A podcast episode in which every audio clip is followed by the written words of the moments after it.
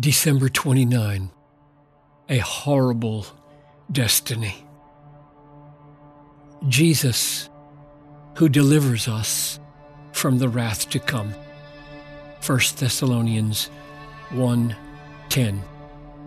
Do you remember the time you were lost as a child, or slipping over a precipice, or about to drown? Then suddenly you were rescued.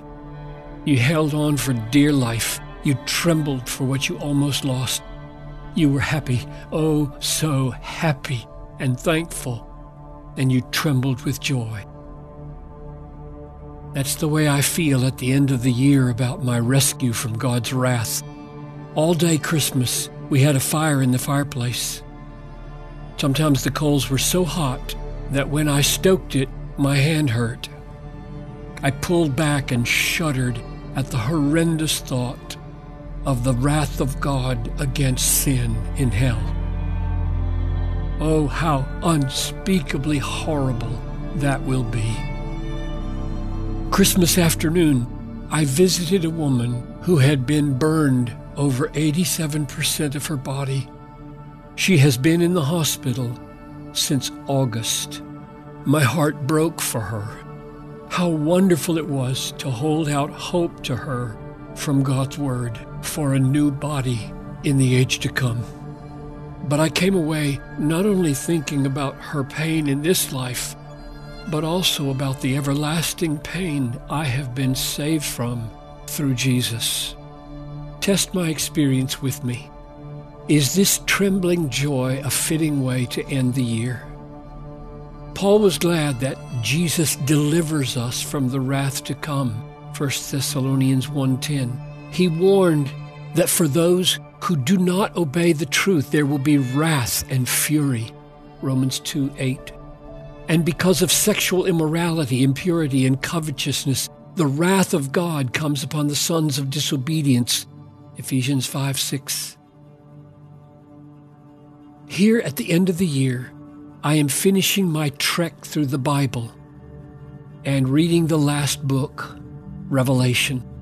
It is a glorious prophecy of the triumph of God and the everlasting joy of all who take the water of life without price, Revelation twenty-two seventeen. No more tears, no more pain, no more depression, no more sorrow, no more death, no more sin, Revelation twenty-one four.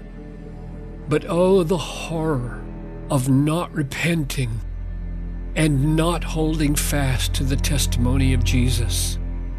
The description of the wrath of God by the apostle of love, John, is terrifying. Those who spurn God's love will drink the wine of God's wrath, poured full strength into the cup of his anger, and he will be tormented with fire and sulfur in the presence of the holy angels and in the presence of the Lamb, and the smoke of their torment goes up forever and ever, and they have no rest day or night. Revelation fourteen ten to eleven. And if anyone's name was not found written in the book of life, he was thrown into the lake of fire. Revelation twenty fifteen. Jesus will tread the winepress of the fury of the wrath of God the Almighty. Revelation nineteen fifteen. And blood will flow from the winepress as high as a horse's bridle for one hundred eighty-four miles. Revelation fourteen twenty. Whatever that vision signifies, it is meant to communicate something unspeakably terrible. I tremble with joy that I am saved. But oh, the holy wrath of God is a horrible destiny. Flee this, brothers and sisters. Flee this with all your might. And let us save as many as we can. No wonder there is more joy in heaven over one sinner who repents than over ninety-nine righteous. Luke fifteen seven.